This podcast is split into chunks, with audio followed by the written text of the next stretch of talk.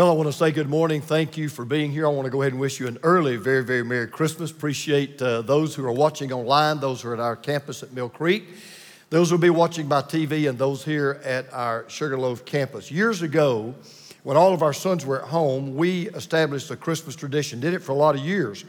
We'd go drive to downtown Atlanta, have this nice candlelight dinner at the varsity, and then we would go to the Alliance Theater where we would see Charles Dickens' famous play, A Christmas Carol. Now, very few Christmas plays, or very few plays of any kind, really, are worth seeing every single year. But A Christmas Carol never got tiresome to me. It never got tiresome to the family. We always look forward to it. Charles Dickens wrote this play in 1843. It was published on the 19th of December, and listen to this by the Christmas Eve, the first edition had completely sold out, totally gone. By the end of, end of 1844, uh, a year later, 13 editions had been released. It became so popular that in 1849, Dickens began a public reading of the story, which packed out everywhere he went and proved to be so successful. He gave 127 performances until 1870, which was the year that he died.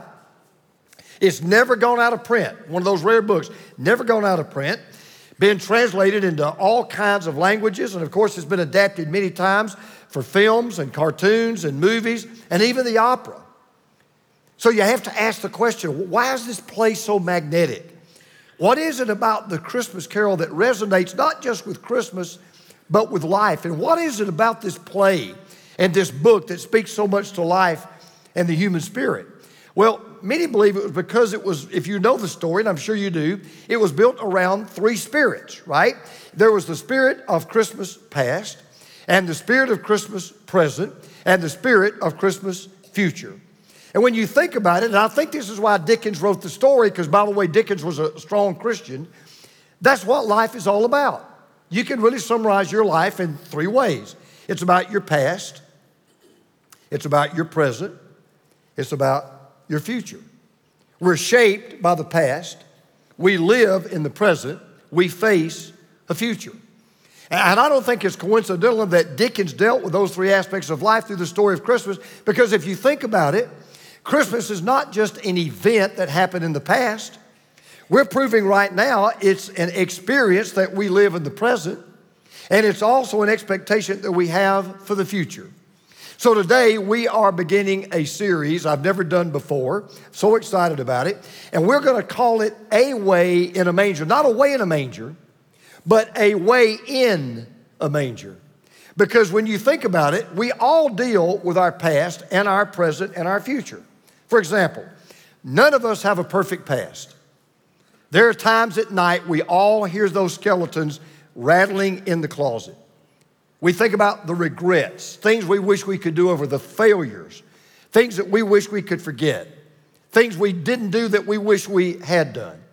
And then we all live with troubles in the present. Okay, I promise you, everybody's in this room is, is, is going to resonate with this. You got problems in your life. You know how I know that? Because I do. I Always do, every day. You never get away from it. And all of us, we live every day with distress and disabilities and depression and discouragement. And then the older you get, the more the future looms large. Trips to the chiropractor, the doctor, the hospital, struggles to recall memories or familiar names. And of course, the realization that one day the present is going to end, the past will be over, and we're all going to cross over into the future. So that as you begin to age, you begin to think, yeah, when's this going to happen? And how is it going to happen? And what happens after it happens? And, I don't know, maybe this is why we love Christmas so much, because if you really think about the Christmas story, if it's not just a story, if it's actually history, if it actually happened, if there really was a baby laid in a manger and that baby was the one that actually created the world that he came into, if that really is true, then Christmas is all about a God who is a healer of our past, a help for our present, and our hope for the future. And if you want to know how God does that, well, you have to look in a manger. Because we're going to do that in the next three weeks. We're going to be looking at a manger. And when you look at that manger and you really understand what happened in that first Christmas, when you really understand who was laid in that manger and why that baby came and what that baby did, then here's what just blows your mind. You finally realize, you know what? I don't have to fight the past. I can face anything in the present. I don't have to fear the future. So today I want to talk specifically to those of us, and this is what I want to talk to this morning. You don't have to answer the question out loud, but I'm just wondering how many of you, in some situation in your life, and that problem you're dealing with right now, and the reason why you wake up depressed or distressed or discouraged, how many of you really need God to show up in a strong way in your life, but for whatever the reason, He hasn't?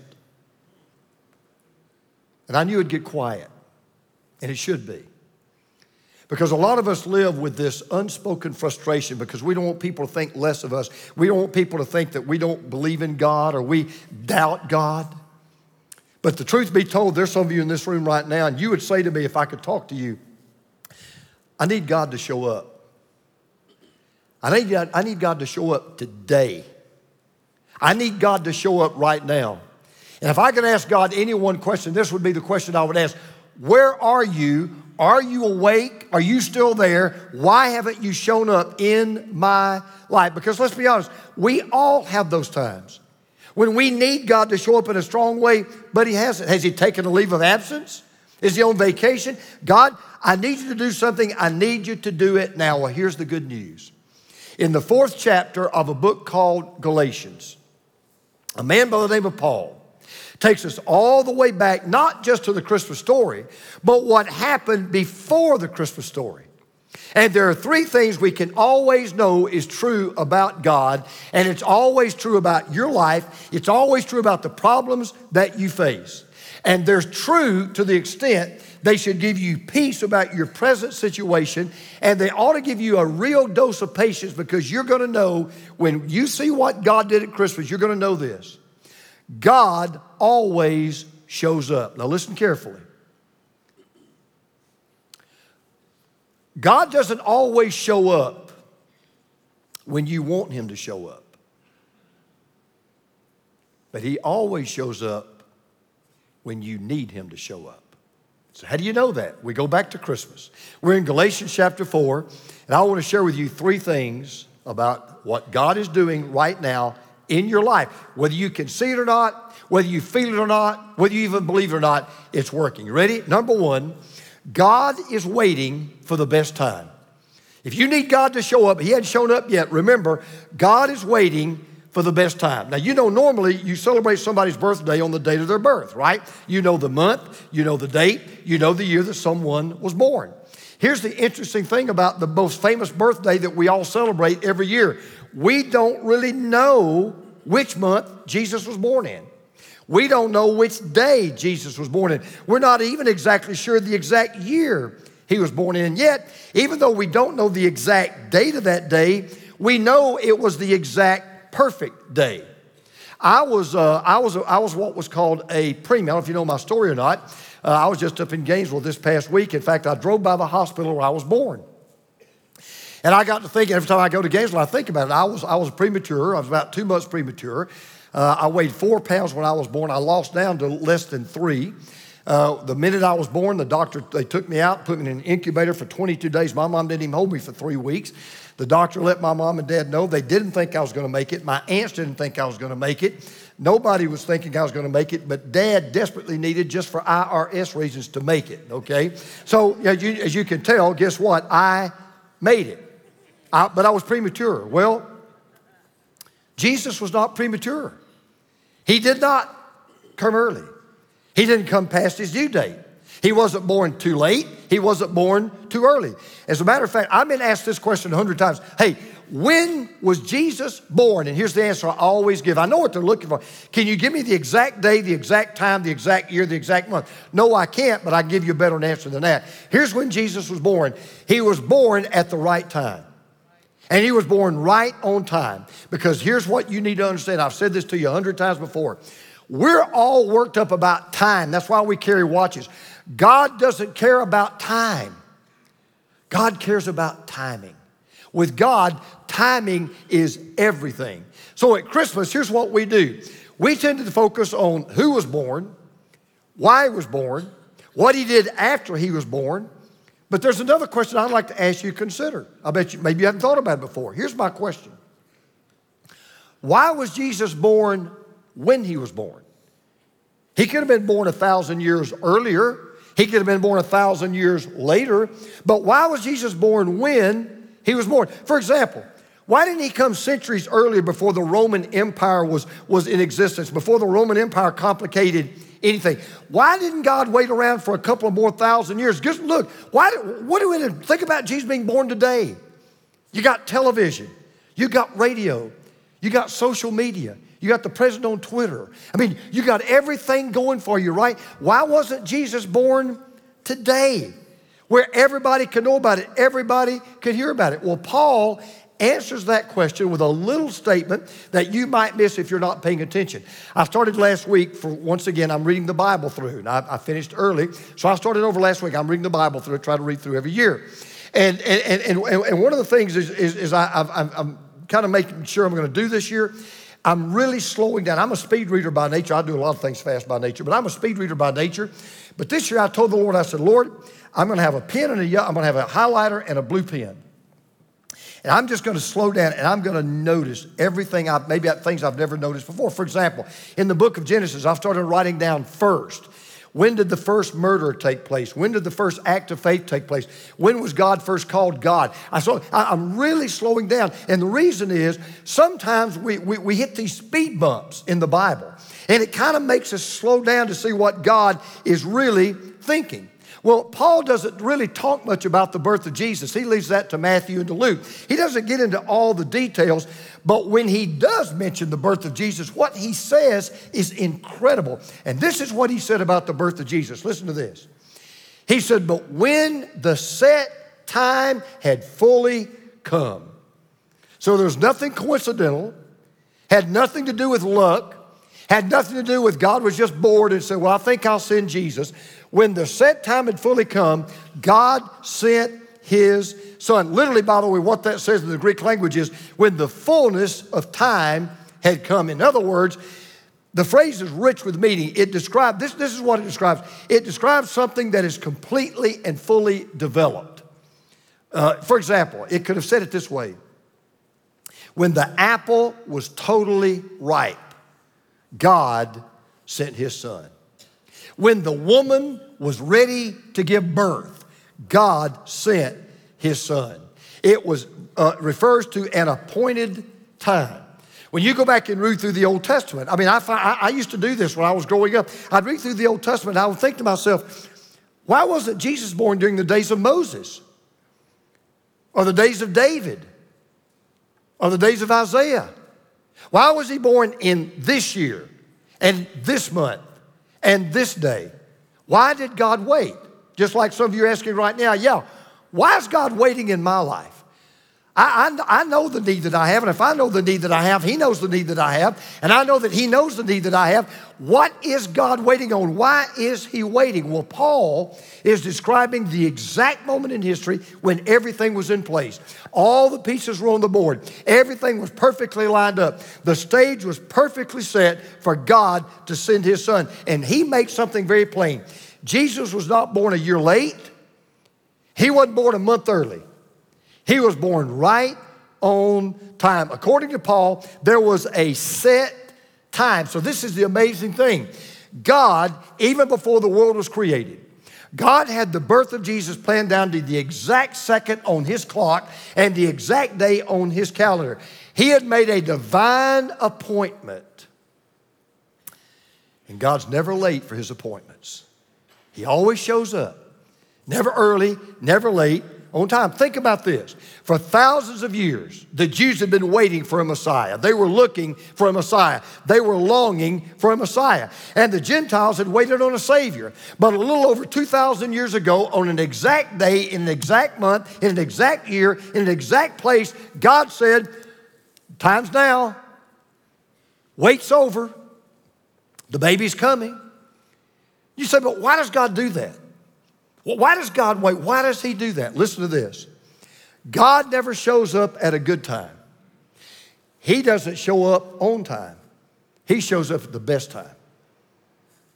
Did you get that? He doesn't show up at a good time. You think, boy, it really would be good if God showed up for me right now. Well, He doesn't show up at a good time. He doesn't show up on time. He shows up at the best time. Now, anybody that knows me, and some of you know me fairly well, you, this will not surprise you. There's some things in life I don't like. I don't like them at all. I'll tell you right now, I don't like them at all. It's just not in my DNA to like them, and I'll never like them. And I'll tell you one thing I don't like I don't like to wait. I'm just being honest. I don't like to wait.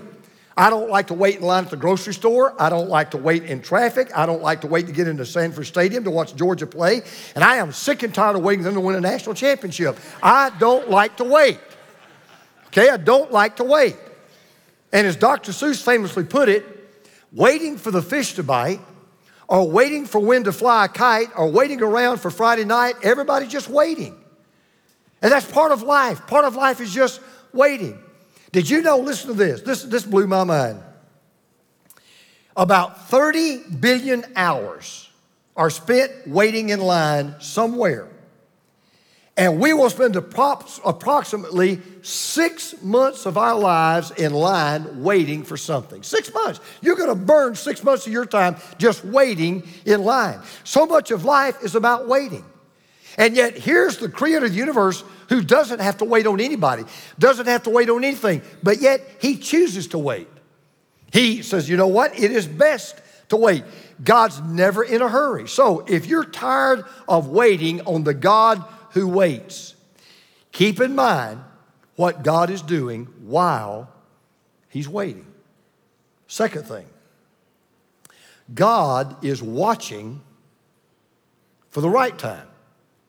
You got that? God is watching for the right time. He's waiting for the best time. He's watching for the right time. So look what happens. When, put the verse up there, somebody. Everybody ready? All right, go and put the verse up there. Yep. Okay, we're going to put the verse up there. Is it not working? Somebody help me. Frozen? Okay. But when the set time, the scripture says, when the set time had fully come, God sent his son. Now, again, don't know the exact day when Jesus was born. We do know it's a day that God had marked on his calendar. It was a set time. In other words, Jesus was not plan B. The pregnancy was not an accident. Everybody, God knew it was coming. So, from the time that God hung the first planet in space, lit up the sun, put the first breath in a human being, God had this day highlighted in his iPad. It said, Birth of Jesus. So, when you see the time and the world that Jesus was born into, you realize just how right and just how perfect it was. For example, it was culturally right. It was culturally right. Jesus was not born, oh, there it is. It was culturally right. Jesus was not just born into a country, he was born into an empire. Now, think about this. God, uh, to show you how God's moving all the pieces on the checkerboard, and you don't even know it. Jesus comes into a world when the most powerful empire the world has ever known was in existence. As a matter of fact, the Roman Empire had actually been built upon the foundation of another great empire, the Greek Empire. A man by the name of Alexander the Great set out to conquer the entire world, and in 12 years he did just that. At his side was a Greek philosopher, some of you have heard about. His name was Aristotle. Aristotle became so influential that the entire world became Greek in its culture, its philosophy, its buildings, its architecture, its language, its thought, uh, its literature, its thought, and the most important thing, language. When Jesus came into this world, the universal language of the Roman Empire was Greek. So here's what that meant you could travel anywhere you wanted to from one end of the Roman Empire to the other end. You could talk to anybody, they'd understand you. You could write anything, they could read it. So, when the New Testament authors, Matthew, Mark, Luke, and John, wrote their Gospels, guess what? They wrote it in Greek. Well, who could read it? Everybody. If you were educated, you could read it. If you were uneducated, you could read it. It didn't matter what part of the empire you lived in, it didn't matter what dialect you spoke. If it was written in Greek or spoken in Greek, you could understand it. And every other book of the New Testament was written in Greek. It was the common ordinary language that everybody could speak and everybody could understand. That's why when you go to the book of Acts and you read about the Apostle Paul, and you read where Paul gets saved and Paul gets called into the mission field, and God, Paul literally goes all over what is now modern day Europe, and he's preaching the gospel. Here's what you don't read he never took a translator with him, didn't need to because everybody spoke the same language. So here's what that meant any Christian could go anywhere, in any direction, as far as they wanted to go, and they could preach the gospel in a language that everybody could understand. That's not coincidence. That was providence because with God, timing is everything. It was culturally ripe, it was also politically ideal. It was politically ideal. The reason why the Roman Empire was so strong for so long is because they were able to do something no other empire had done on a long term basis. They had economic and political stability that was almost unprecedented and un- unheard of. For example, for almost 200 years, from 27 BC, probably about 23 years before Jesus was born, until 180 AD, there was a period that historians call the Pax Romana. It literally means Roman peace. Here's what that meant the Roman Empire was a peaceful empire by and large. The Romans worshiped a god called Janus. We get the word the month January from that, okay? Janus was the god of war. Now, when the doors of the temple of Janus were open, it meant war was going on. But when the door to the temple of Janus was closed, it meant there was total peace. Now, listen to this. From the time that Jesus was born, for only the second time in the history of the Roman Empire, those doors were closed. So, for 200 years, before Jesus was born and after Jesus died, the church could go anywhere they wanted to in the Roman Empire and they could preach the gospel, teach the gospel in complete safety. Didn't have to worry about running into enemy combatants, didn't have to worry about somebody firing arrows or spears. Nobody's going to take up a sword against them because the empire was at perfect peace. And because the empire was at peace, guess what the empire could do? It didn't have to spend money on soldiers and swords and spears and shields. It could take all that manpower and all the, that money and all those resources. And here's what they did they built an infrastructure of roads and highways. As a matter of fact, some of those roads are still in existence today. They still travel on those roads. And so the Romans also, they had this system. So not only could you go anywhere, you could go on a nice paved road back in that day to the standards of that day. By the way, they developed the finest postal system the world, the world had ever seen. Letters could be written and carried and dispatched all over the world on roads that were built in a peaceful atmosphere, in a language that everybody could read and everybody could speak. It was a politically perfect time. Then it was also spiritually ready. It was spiritually ready. The Jewish nation that Jesus was born into is not the Jewish nation of the Old Testament. Let me remind you. There was a king named Solomon, but he died. After he died, civil war broke out. Israel was split into the northern kingdom and the southern kingdom. The southern kingdom eventually disobeyed God just like the northern kingdom.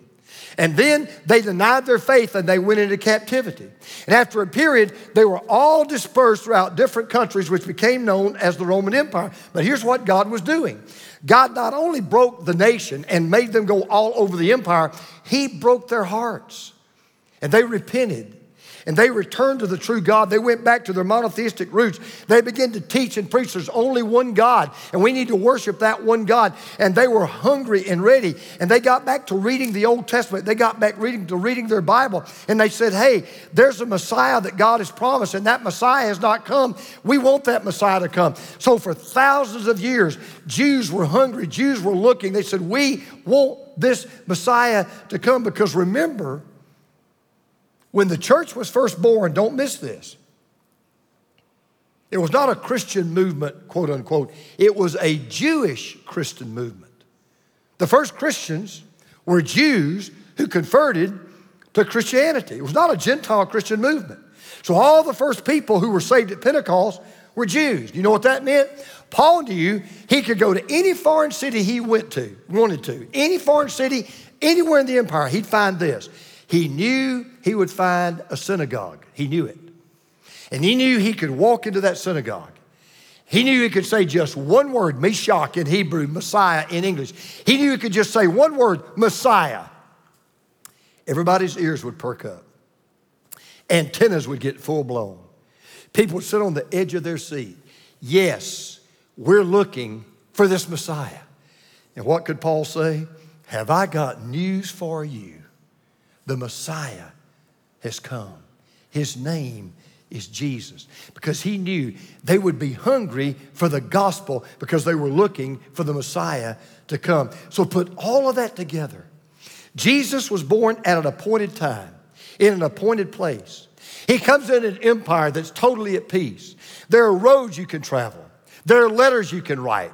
There are speeches you can make, and everybody could understand it. And oh, by the way, the people that needed to hear that message first were the people that were hungriest to hear the message. They were called Jews. And what happened was Christianity exploded so quickly and it grew so fast that within a generation after Jesus died, he was worshiped in every foreign country in the Roman Empire. And within three centuries, listen to this, within three centuries, the Christian faith was the religion of the entire empire.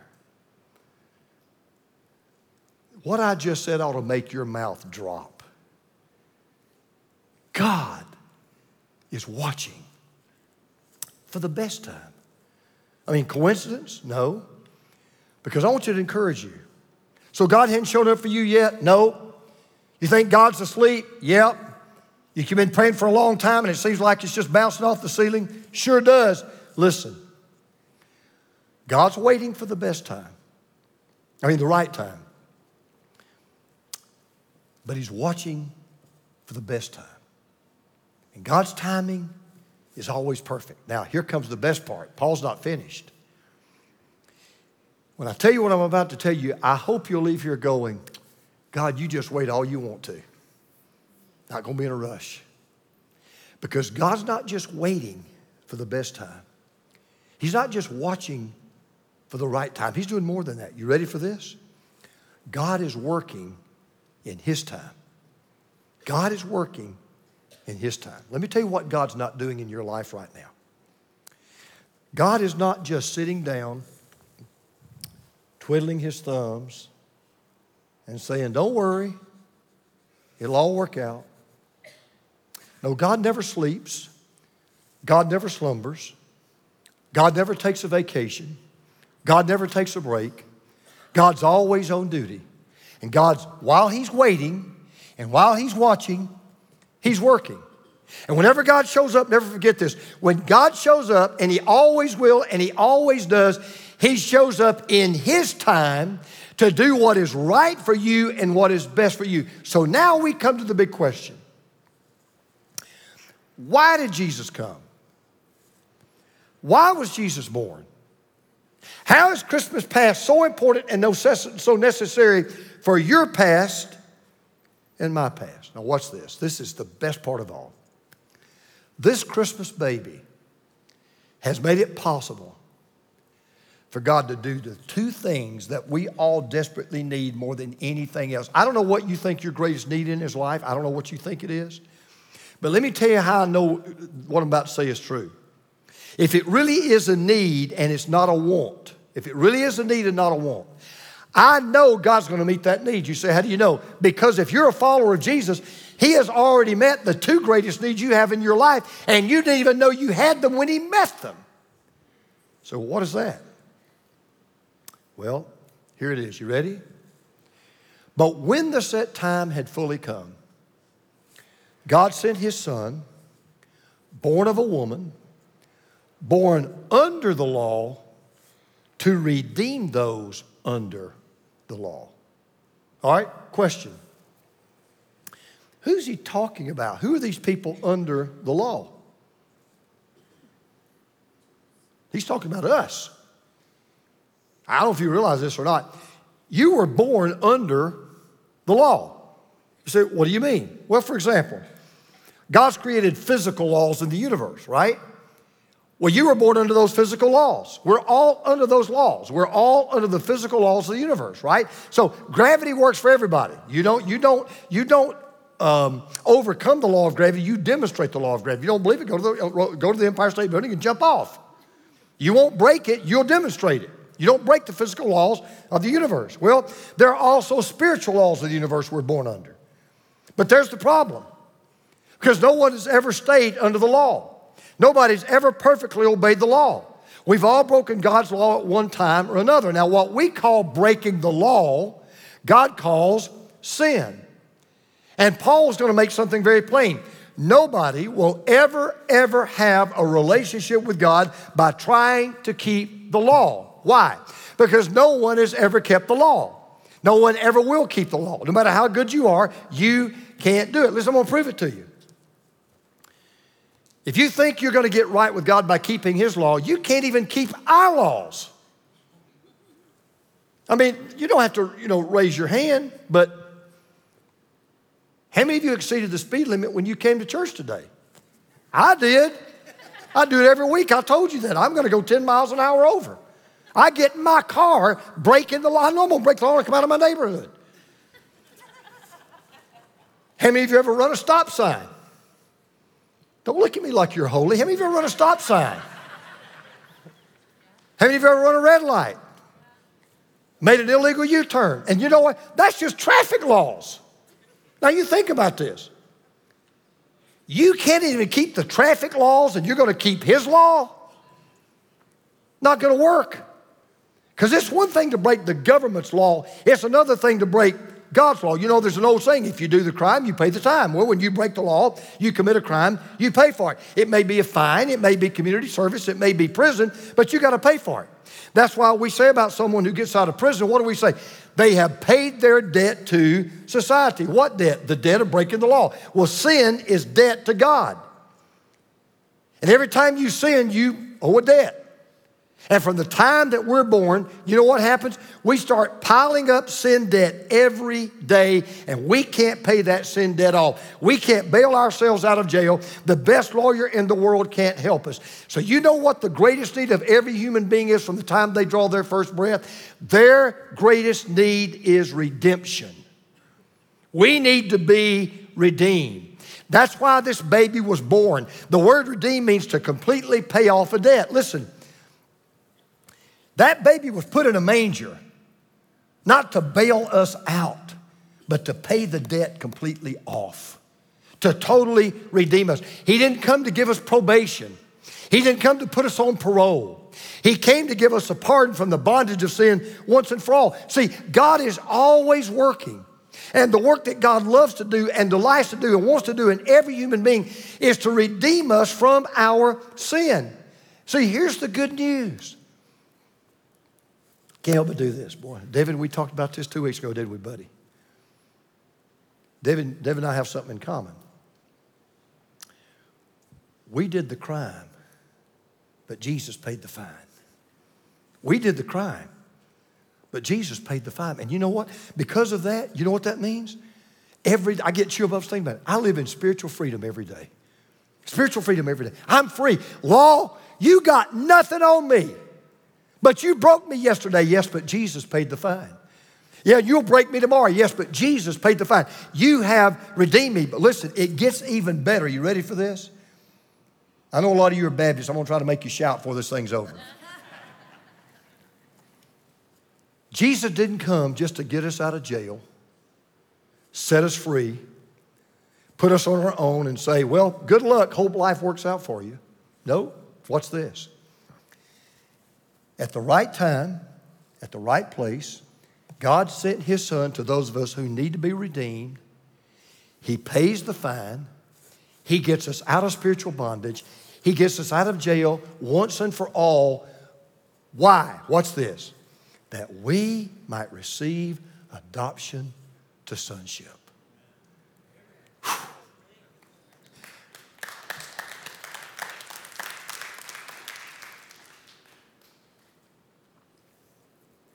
Thousand years ago,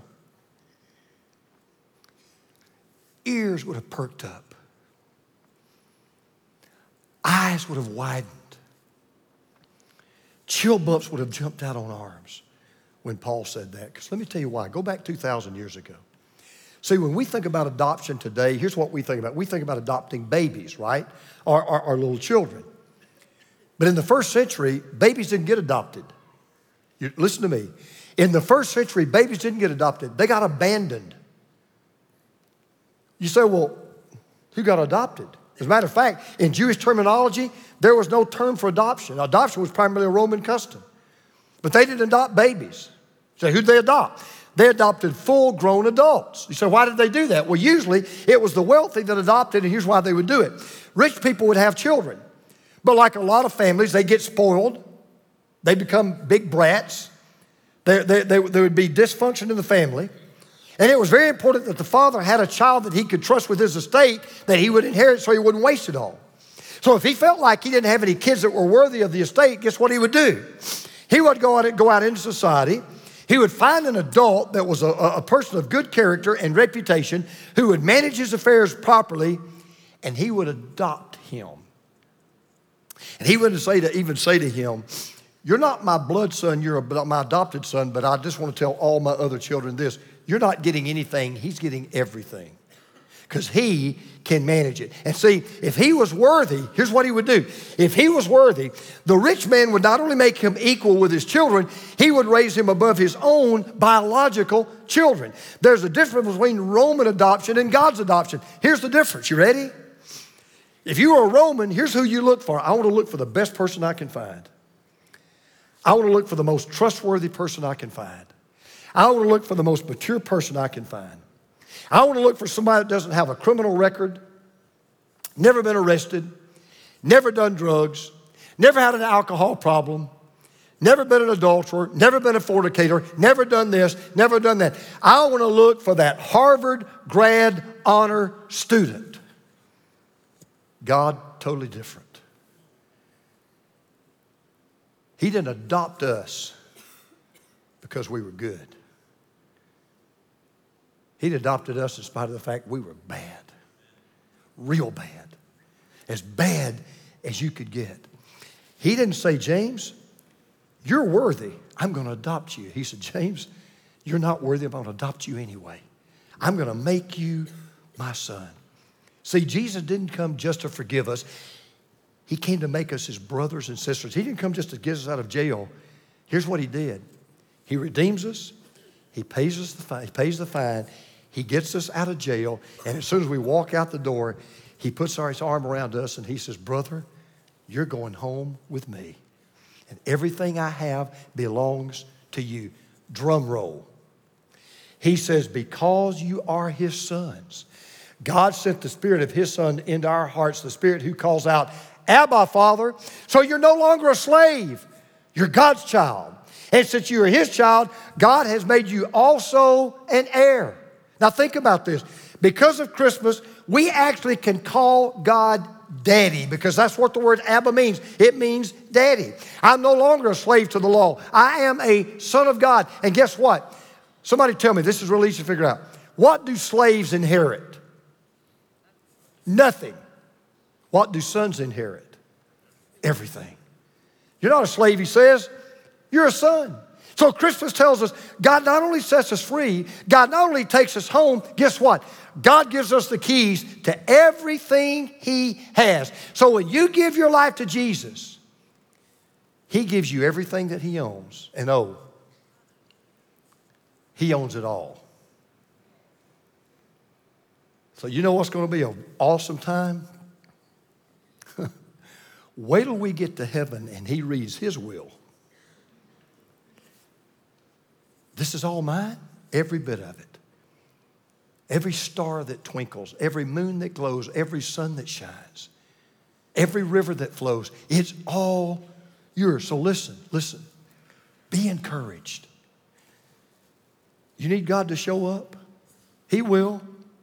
He always does. You say, but but he's waiting. I get it. But while he's waiting, he's watching.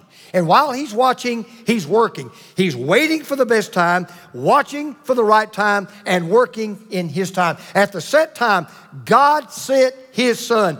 There was an exact time that Jesus should be born. There was an exact time that Jesus should die. There was an exact time when he should be raised from the dead. There was an exact time when he ascended into heaven. There's an exact time when he is coming again, and he is coming again. And he won't be late, and he won't be early. He will be right on time. And there is an exact time for you to put your faith in that Jesus, and that time is now. Why? Because for you and for God, the best time, the right time, and His time is always.